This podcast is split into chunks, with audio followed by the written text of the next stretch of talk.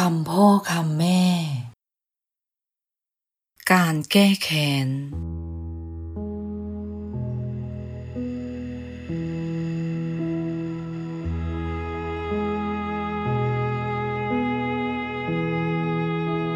ลูกรัก ลูกคงเคยดูภาพยนตร์จีนกำลังภายใน ประเภทบูล้างผลาญ แก้แค้นกันไป แก้แค้นกันมา โดยถือคติว่า แค้นต้องชำระ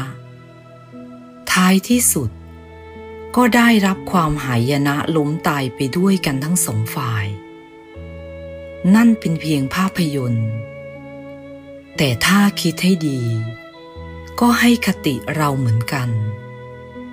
คือให้เห็นว่า ความแค้นและการแก้แค้นนั้นไม่ดีเลย ซึ่งก็เป็นความจริงลูกเอ๋ย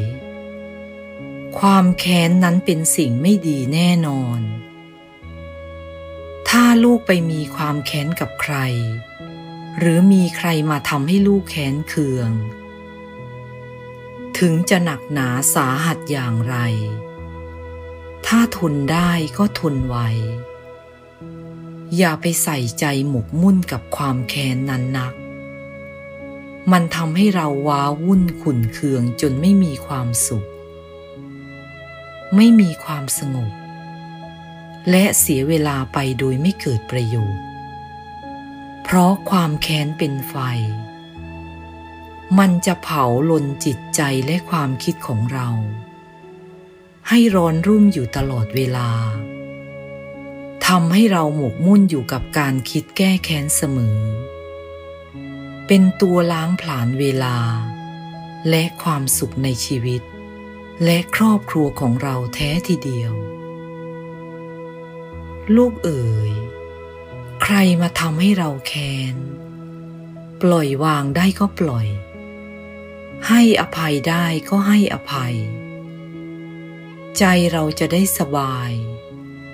สุขภาพจิตก็ไม่เสีย การคิดแต่จะแก้แค้นเพียงเพื่อให้หายแค้น